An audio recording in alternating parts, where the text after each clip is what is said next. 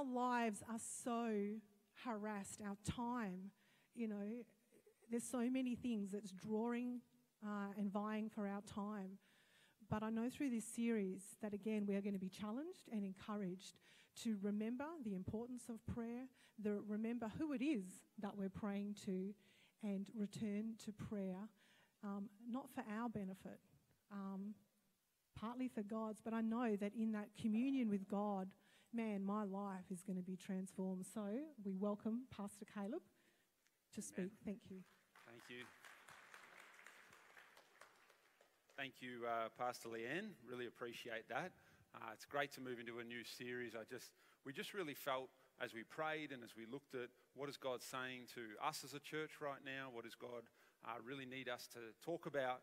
Um, we really sense that the, the Holy Spirit saying that prayer is just so important. So prayer is a funny thing because if you really nail it down to something really simple, it's essentially God's will and your will.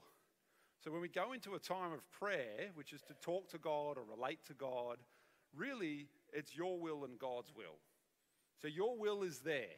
I want this. I would like that. God, could you do this for me? There's our will going all the time, 24 hours a day, seven days a week. I'd like this. I'd like to feel like that. I'd like to have this friend. I'd like to go to this place. I want to have that money. Most of us live our life, 99% of that life is actually about getting your will done, getting your will achieved, you know, being a high performer, being someone who gets what they need to feel the right way. And then we go into prayer, and what do we bump into? The will of God. Because that's what prayer's about. It's about finding His will. Jesus said to pray like this Your kingdom come, your will be done. Your will be done. Your kingdom come. That's what prayer is all about. So, really, we find a struggle or a confrontation of wills in the place of prayer. Now, if you're not a Christian or you're an atheist, you don't believe in God, then there is no God's will. So, that's cool. Maybe if you're agnostic, so you think there may be something out there, but you're not really sure what it is, well, that's easy as well because I don't know what the will of God is, if there even is a God. But for a lot of you sitting here, and for me as well, when we come to pray or we come to think about God, we do believe there's a God. And therefore, we believe that that God has something that He's trying to do and wants to do in the world, in the church, in the city, in our lives. But are we going to obey that will? Do we want to listen to that will? Do we want to slow down enough to actually hear it? Prayer is essentially a struggle between the will of God and your will. And the Bible's very clear you can't serve two masters. You can't serve both God and both what you want to get and the stuff you want to do. Only one is ever going to win, and somebody is going to submit. Is God going to submit to your will, or are you going to submit to God's will? Now, no, that's not very, very nice word in modern times because no one wants to submit to anyone, and we're all very anti-authority and anti being told what to do, and anti-team and anti, anti, anti. But you come to the kingdom of God, it's different. It is about His will confronting your will, and it's really a battle of the wills, and somebody is going to submit. I love UFC, so mixed martial arts fighting. And my wife hates mixed martial arts fighting because there's a lot of blood and a lot of men and women trying to beat each other up. It is like she comes into the room and goes, Oh, you're watching that rubbish, and then walks away. So I apologize if you're one who thinks this is rubbish this morning. uh, but back in 2018, there was one of the most famous fights ever. It was between Conor McGregor, who's there in a headlock, and Khabib Nur Mag- Magomedov. He's a Russian. So Conor, the notorious McGregor in UFC 229. It was the Russian versus the Irishman. It was one of the biggest fights of all UFC history. These two men were going to go into the octagon together. Conor McGregor was a current featherweight champion of the world, holding the belt of featherweight champion of the world, and they went into an octagon, a tiny little area, to beat the crap out of each other. Someone was going to uh, enforce their will on another, and somebody was going to submit. It was built up as an epic fight for the ages. The whole world anticipated, broke all records for money, pay per views. It was enormous. And in round four, Khabib won the fight with what's called a crank, a crank choke, So essentially, he choked Conor, Conor McGregor almost to death until McGregor tapped out and the fight was over. But it wasn't over. Does anyone remember this fight? Does anyone watch UFC? What happened is that the fight actually spilled out of the octagon. And what was one of the biggest fights in all of UFC history became the most infamous fight that has ever been recorded as coaches from Khabib's Russian crew came into the octagon and started throwing punches at McGregor after the fight was finished. People began jumping over the net and into the net, fighting in the crowd, fighting. So the fight wasn't done, and McGregor was defending himself, and it got really, really messy. Everyone was fined. There was all kind of suspensions, and all these kind of things went on. The purpose of prayer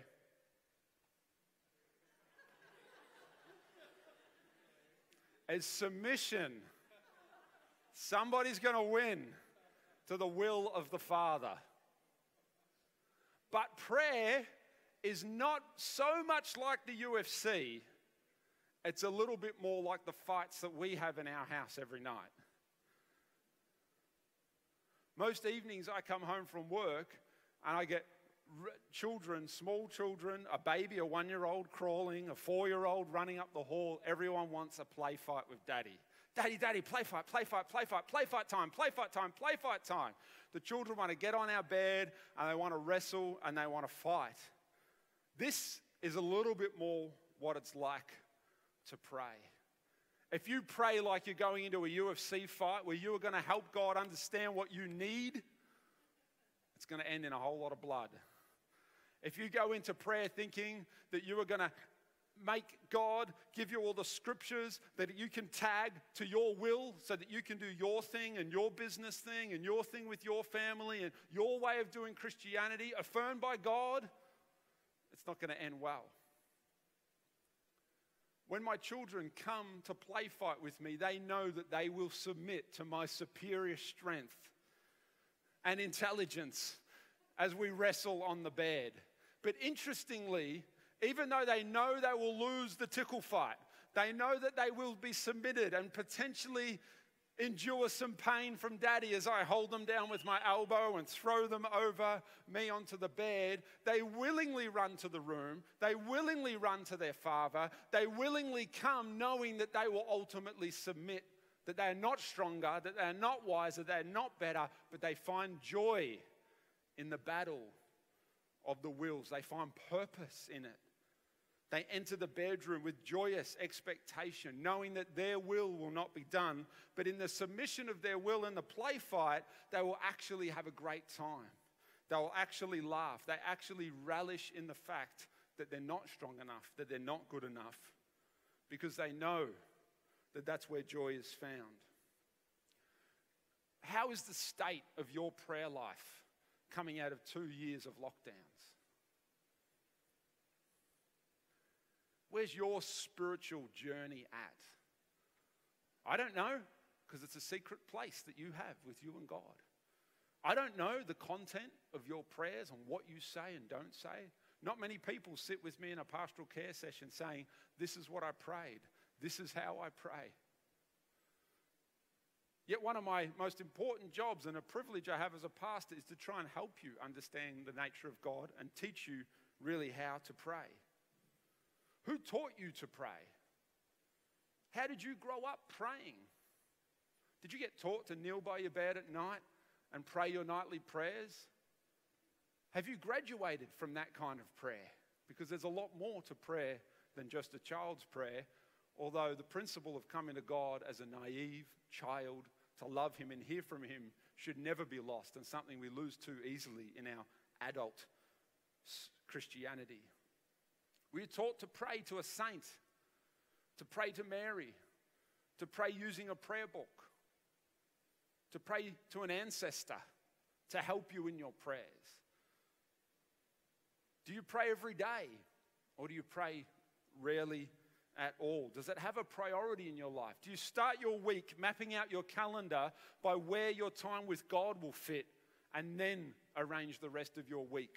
Or is prayer shoved in a an exercise session or a, or a car trip or a, as your head is hitting the pillow, thank you, God, I love you, look after me and help me get all the good stuff as you go off to sleep.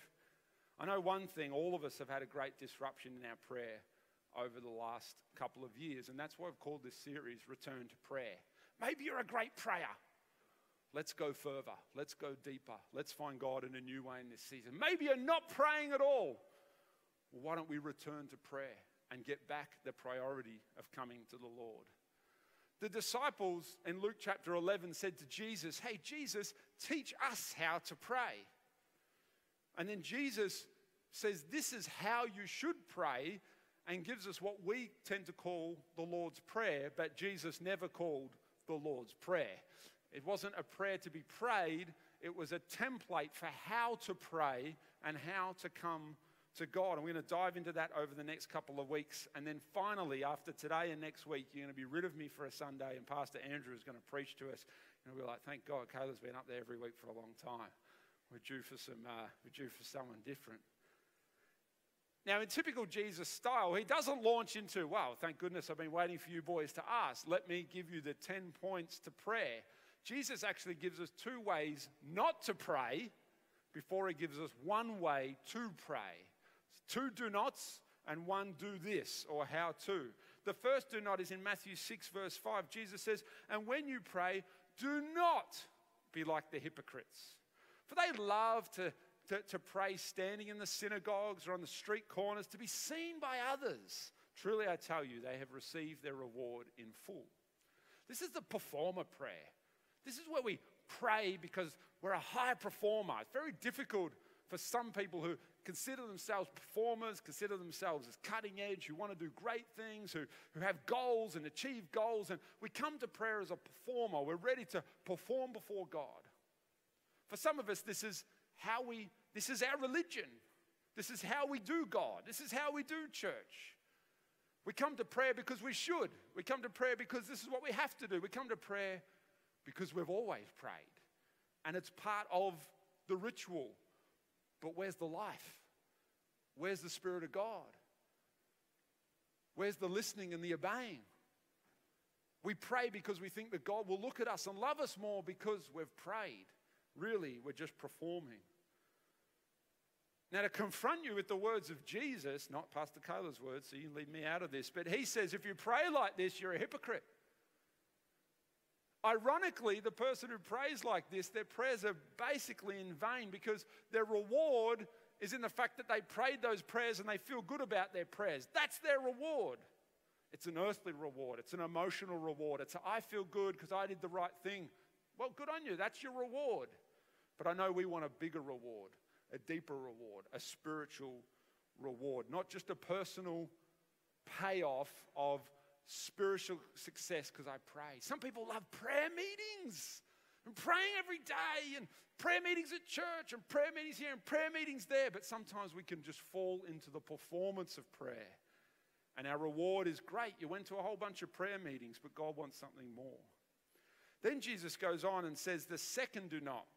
He says, And when you pray, do not keep on babbling like the pagans for they think they will be heard by their many words. Do not be like them, for your Father knows what you need before you ask. The babbling's the doer prayer. It's where we do stuff. It's where we get in there and we, we make it all happen and we tick that prayer off our list. Maybe we wake up in the morning, we do our three and a half minute prayer, bang, it's done. It's the doers, the doers that are praying here. We work hard, we do the task of prayer. We rush through them. It doesn't matter if there's no quality in our prayers because we got that done this week.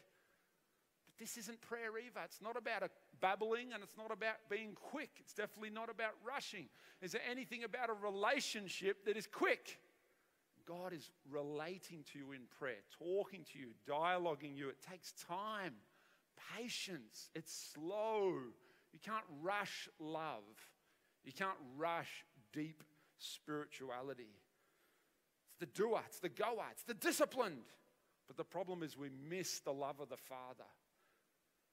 My children run to me to say, Let's have a play fight, Daddy, because it's not only about the fight, it's not only about the tickling, but it's about the time. It's really about the time. It's about the spending quality time together.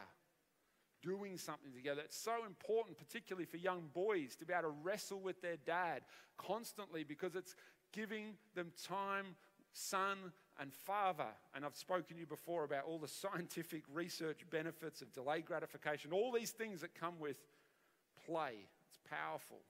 But we miss the nature of God when we're the doer. We're praying doer prayers. Then Jesus said, This is the type of prayers you should pray. But when you pray, this is how you do it go into your room, close the door. Probably wasn't like that in first century Palestine when Jesus was talking. It's probably more like find a corner in the house and then maybe draw a curtain or uh, like was it was it the, the, the, Wesley's mother that she put a apron over the top of her head, go into that little closet, close the door, pray to your Father who is unseen. Then your Father who sees what is done in secret will reward you. If we're going to reclaim a daily prayer habit, if you are a Christian, even if your first day of being a Christian, you would understand that the very, very, very fundamental baby step of being a Christian is praying every day. This is a first step of being a Christian is to pray every day, to have a daily prayer habit where you talk to God. The first principle is finding space. I'm going to give you four S's here. Finding space. Finding space to pray, and I don't mean physical space, I mean space in your calendar. Space amongst all of your my will be done, all of your stuff to do. And I'm not criticizing your stuff to do because I, like you, have many responsibilities and many things to do. I'm not saying they're bad, but I'm saying there's a lot of them. And a lot of the things that we think are really important are actually not the important things, but I do understand that there is a lot of responsibilities that are very important. Find space. When you live from the divine center, I spoke to you a few weeks ago about Christ at the center, finding the divine center of your life. You begin your week Monday morning by looking at Tuesday, Wednesday, right through to Sunday. And the first things that go in the calendar when am I going to pray?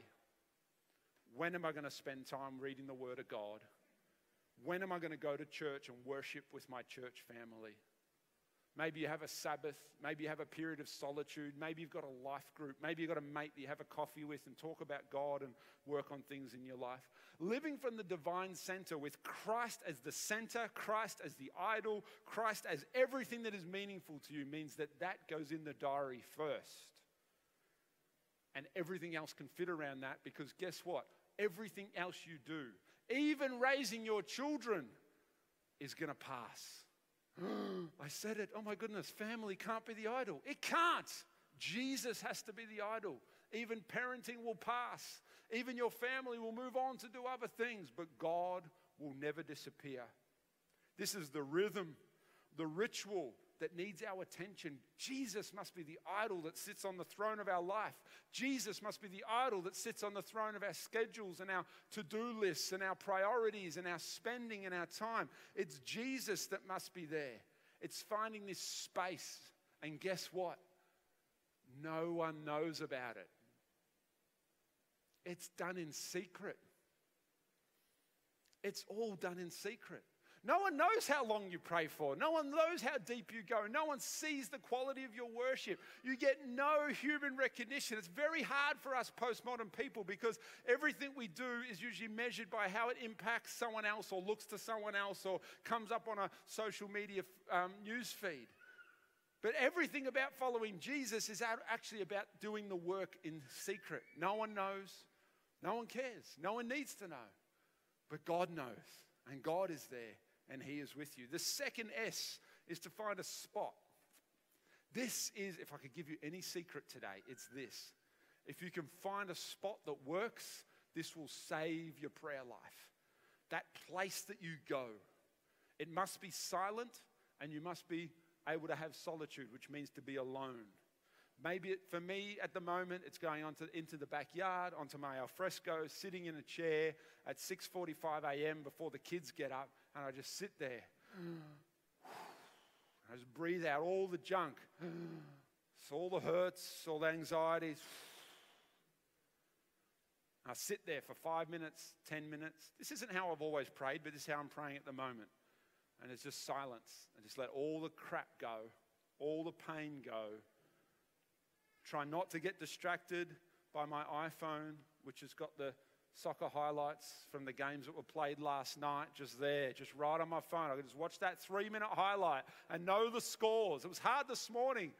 I'm going to go home and watch Manchester United versus Watford. I'll watch the full game now because I managed to sacrifice the three minute highlights this morning and pray.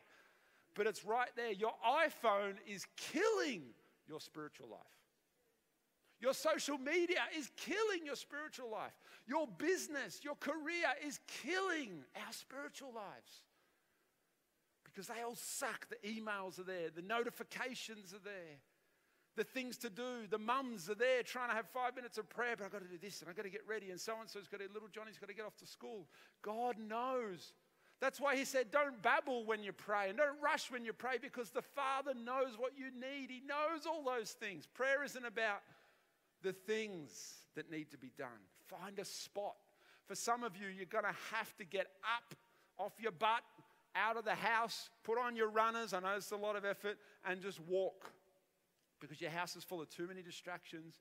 Your kids are too distracting. If you're a parent, a great time to pray is at nine o'clock at night. Get the kids in bed, get your husband, your wife, and just go for a 20 minute walk. Be in silence and be in solitude. It doesn't need to be dramatic. Be in silence and solitude. The third thing you need for prayer is you need scripture. Scripture is essential to prayer because scripture is the standard and the measure of what it means to be a Christian.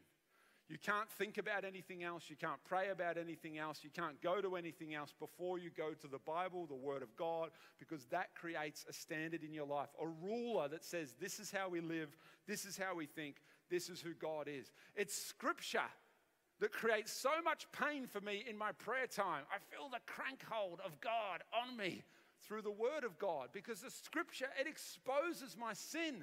It's like, Caleb, oh, you're rubbish here. Oh, you're useless there. Oh, you're fallen over here. It's not someone saying that to me. It's not God saying that to me, but it's the scripture going, man, I need a change. God, change me. That's where transformation comes from. And finally, speak. Speak to God and listen.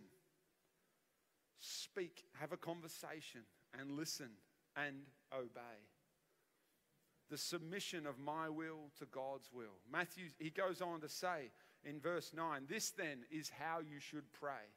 Our Father in heaven, hallowed be your name. Your kingdom come, your will be done on earth as it is in heaven. Give us today our daily bread and forgive us our debts as we have forgiven our debtors. And lead us not into temptation, but deliver us from the evil one. Let's go back to point one the first thing that happens, just, just up back to point one, if that's all right. Yeah. The first thing that happens when we pray, and I'm going to unpack this more next week, is that we honor God. Hallowed be your name. I sit in my alfresco, breathe out all the junk, and I just look to Him and say, I honor you, God. I love you, God. It's Him first. It's Him first. The minute you get Him in the right spot and you in the right spot, you're ready to pray. The minute it's His will be done and my will be submitted to your will, your will happen, God, and my will come into alignment with your will, then I'm ready to pray. Then I can say, with a clean heart and clean motives, I can say, Your will be done, your kingdom come, your will be done. God's will starts to become clear to us in the place of prayer. Your kingdom come, your will be done. What else do you want as a Christian? What else could you possibly desire as a Christian? As a real follower of Jesus, apart from His will being done in your life. If you don't want this, then of course you don't have a prayer life. No one has a prayer life who actually wants God's will to be done because your prayer life is the very antithesis of your will being done. If you want your stuff done and you want to get your stuff and you want to make your things happen, then prayer is not a very exciting prospect. Because God will be there going, Hey, I love you. Hey, I'm a father. Hey, let's, my will is better for your life. Hey, I want you to flourish. But if you don't want those things, then prayer is very difficult. Because prayer just produces shame and guilt because I'm doing all this other stuff. Or prayer just produces annoyance and frustration because, like, oh, I don't need to hear that stuff. I like this sermon. This isn't very fun, Pastor Caleb. But what else do you want as a follower of Jesus but His will to be clear? This is the gold. And then, thirdly, we pray, My will be clean. So, Father is honored, God's will is clear, and my will is cleaned. And we'll get into this next week. But He cleans up your heart. The biggest thing He wants to clean up is all the people that you're offended at. That's why Jesus says, This is how you pray forgive. And you know what he goes on to say? He goes on to say, If you don't forgive, you won't be forgiven. Again, please don't point your guns at me. This is the words of Jesus. In prayer, he cleans our hearts, he cleans our motives, he deals with our offenses. Remember, I was telling you about the play fighting on the bed this is really the picture of God. So if you had the picture of God of Khabib and McGregor in the ring and God choking you, then that's not really the Father. He doesn't want to enforce his will on you like a UFC fighter, like an enemy trying to make you submit. What God does want is He wants you to wake up every day to run down the hallway and say, Daddy, Daddy, Daddy, can we spend some time together? I want to submit to your will. I want to know your will. Let it be done in my life. The Apostle Paul picks this up in Ephesians 5, often a scripture that we hear at weddings. Verse 21 Submit to one another out of reverence for Christ. Submission is all through the Bible. This is a powerful, powerful principle. Right here in the church, God says to us, Submit to one another. Hey, you guys, submit to these guys. Hey, you guys, submit to these guys It's called mutual submission. We all submit to one another. How can we submit to one another in brotherly and sisterly love unless we go into the place of prayer and, oh, oh, my will and your will? Okay, I submit, God, I want you, let your will be done. Out of that comes, hey, let's submit to one another. Let's work together. Let's help each other grow. And then Paul goes on to say, Wives, submit to your husbands, and husbands, love your wives just as Christ loved the church. It's the same in the marriage, it's the same in the family, it's the same in our friendships. If you're not married or don't have kids, it's the same in your friendships. The message of God is to submit to one another. To submit to another human being is incredibly difficult. This is one of those principles you can't just throw in a sermon. Everyone's like, yeah, yeah, I'm not doing bad there. This is hard. You need a good prayer life if you want to be able to show grace to another human being. Because human beings are annoying. And people suck at times. And they're very frustrating. Even the person that you love, your husband and your wife, they can be really difficult. Let alone the people in church, let alone the people out in the world. Only in the place of prayer can you find a heart to, to forgive those that have hurt you, to let all your pain go. The content of your prayer life, and as I bring this to a bit of a close this morning, I want to take communion around this. The content of your prayer reflects the challenges of God's will. Now, this is the kicker, everyone. This is my big hook. I'm not going to try and put it in there magically today. I'm just going to tell you this is the big hook of the sermon. The content of your prayer reflects the challenge of God's will. Jesus comes to the tomb of Lazarus, right? In, in, in John, what is it, 11? John 11, he comes to the tomb of Lazarus. Lazarus, his best friend, is dead. Verse 34, the shortest verse in the whole Bible, Jesus wept, two words. And then Jesus prays, doesn't he? He prays to the Father and says, Look, I don't really need to pray out loud for my own sake, but I'm going to pray out loud because everyone here needs to hear that prayer accomplishes a lot. So I'm praying, God, please raise Lazarus from the dead, and everyone hears the prayer. Guess what? Lazarus, after four days of being in the tomb, comes out. It's about a 20 second prayer, let's say, and Jesus raises someone from the dead. I would consider that challenging, but for Jesus, it wasn't so challenging. He had the faith, he believed, and it happened. Fast forward a little bit, to the garden, to Gethsemane, the night before Jesus is to be betrayed, or the night Jesus was betrayed. He was going to be taken to the cross, he was going to be beaten, He's going to be crucified. He's going to be stripped naked. The Son of God was going to be humiliated and brutally murdered in the most torturous conception of death that the Romans have been able to come up with. Jesus spends how long praying?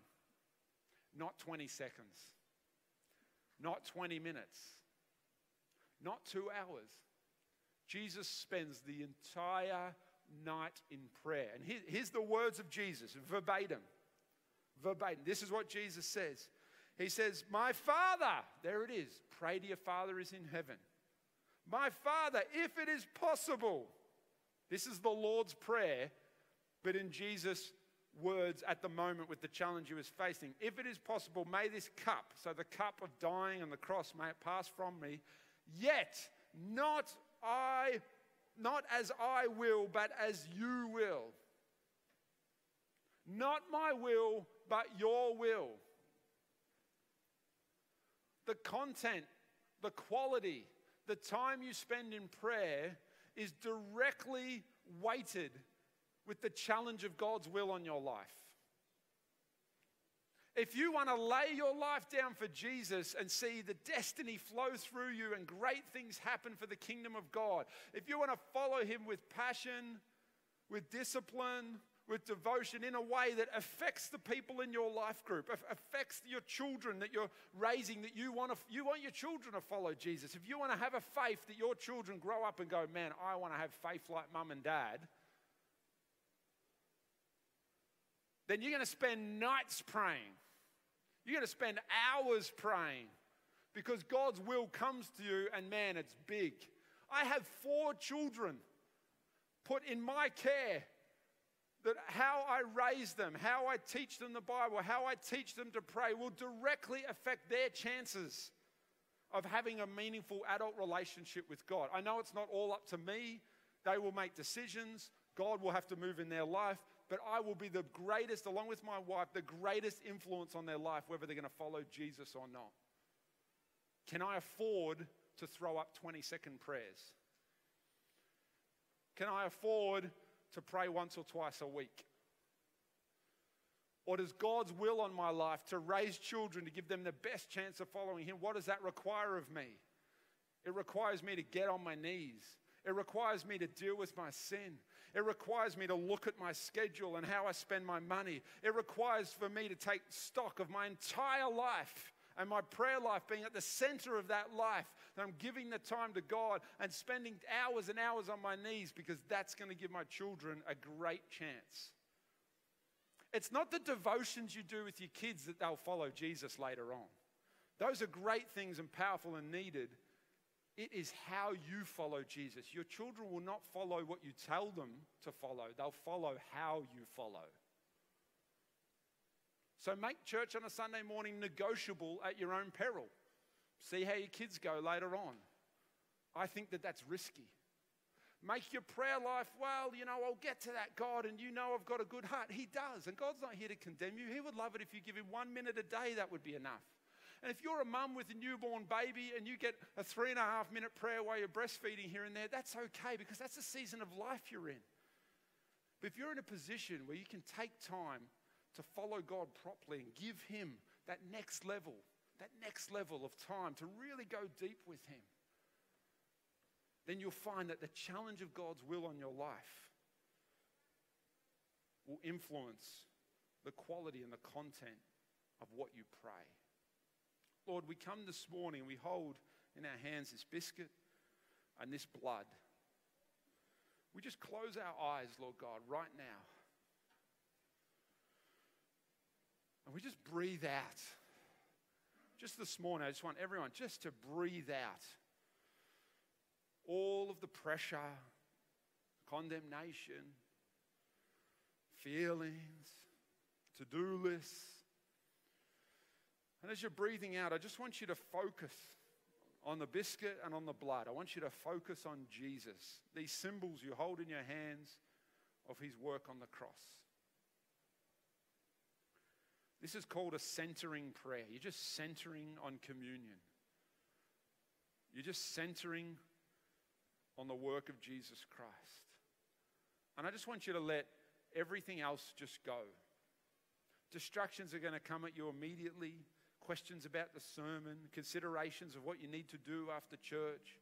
Take those thoughts as they come and just put them to the side. I just want you to center on the Father's will, center on the bread and the drink this morning.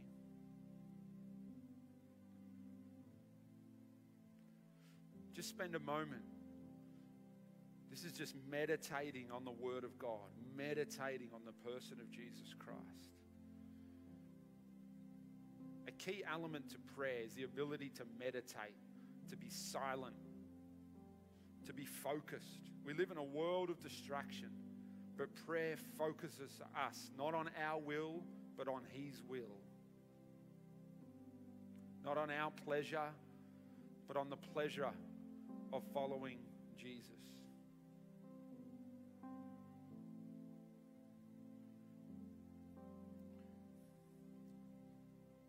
My challenge for you this week is to every day take time every day just to pray a centering prayer, just to practice a centering prayer. We're going to do it right now. So to, this is going to be a uh, the first one for the week. You can tick off Sunday. A centering prayer. If you know anything about contemplative prayer, you may not be a contemplative prayer master, but that's okay. I just want to introduce you maybe this week to centering prayer. Centering means to focus your attention, to focus your attention, to let go of all distraction. And the way that you do it is that you choose a sacred word and you just say it over and over and over. You choose a sacred word, say it over and over and over.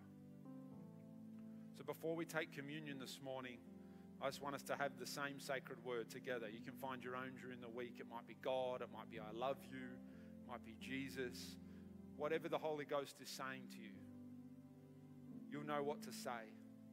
But this morning, I want you to just say, Your will be done.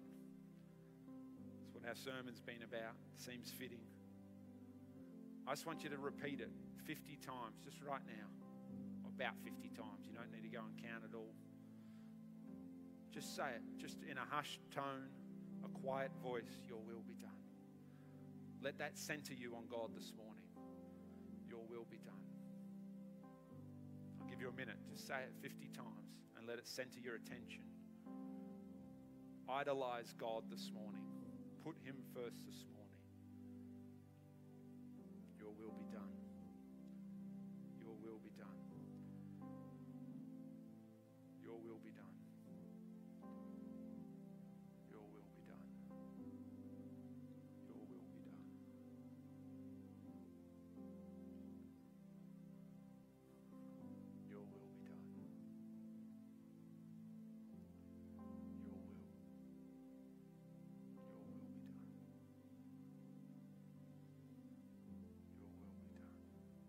Keep fighting off those distractions.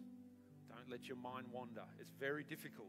If you're not used to meditating or you're not used to focusing on the Father in heaven, it's very difficult. That's why they call these things spiritual practices. Prayer is practice.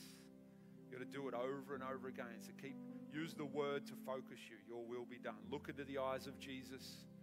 Look into the heart of the Father. Your will be done.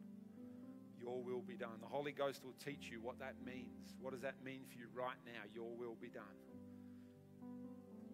Your will be done.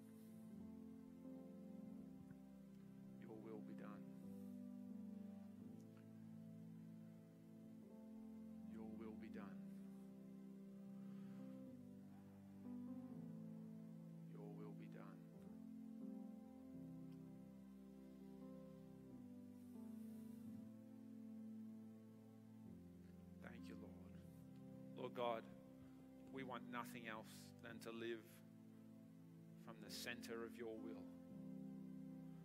Lord, we are all sitting here this morning knowing that it's really difficult to live from the center of your will.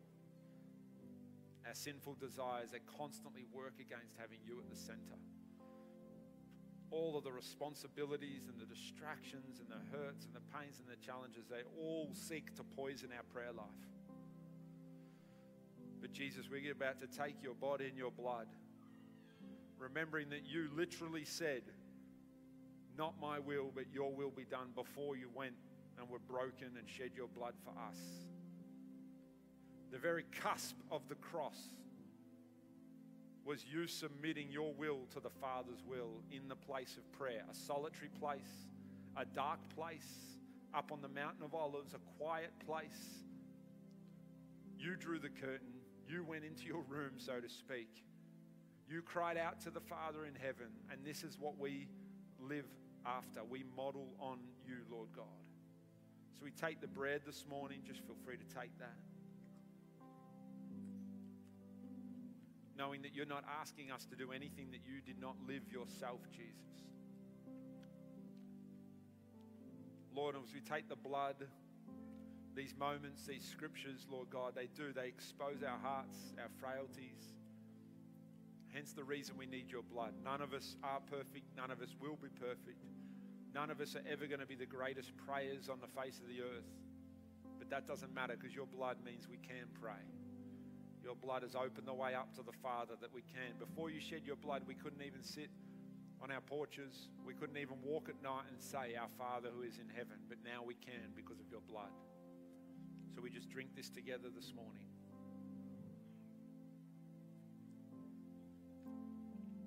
Your mighty name. Amen. I don't usually repeat myself, but I just really want to emphasize this this morning. Every week, we'll try to give you a practice for the week. We'll try and give you an application. This is always in the newsletter. And if you've noticed last week, those of you who are very attentive, I always put a go deeper in there as well. So if you want to do this and you want to go deeper, there's another little challenge in there this week. And I want to give you things in there and want to give you applications every week to help you with your discipleship, to help you go another step further. Because a sermon is meaningless at the end of the day, it's just words. What matters is action. What matters is bearing fruit. What matters is what we do during the week. And this may be new for you to the centering prayer, but it's so powerful every day just to meditate and center on God. You've just prayed just then. That was a great little prayer time. Well done. In communion, centering prayer, your will be done, your will be done. If you're just new to prayer, if you're not a Christian yet, well done. You just prayed. That's what it means to pray. It's just to sit, your Father in heaven, just to speak, your will be done. And to listen, to speak, to listen, to speak. It's how simple it is to pray. Pray. Thanks, Lynn. Thanks, Caleb, for just refocusing us, you know, on, on prayer and and to take it another step deeper, further. So we're going to officially close our service right now. We hope that you have encountered the love of God, the power of God, encountered Jesus today. And um, for some of you, you may want to remain where you are and just contemplate Jesus more. If you're new, we'd love to pray with you out the front. If you have a prayer request, someone would love to pray with you and stand alongside of you. For, for everyone else, please hang around for a coffee and catch up with someone, maybe someone new who you haven't met before. Grab your kids and have a great week. Thank you.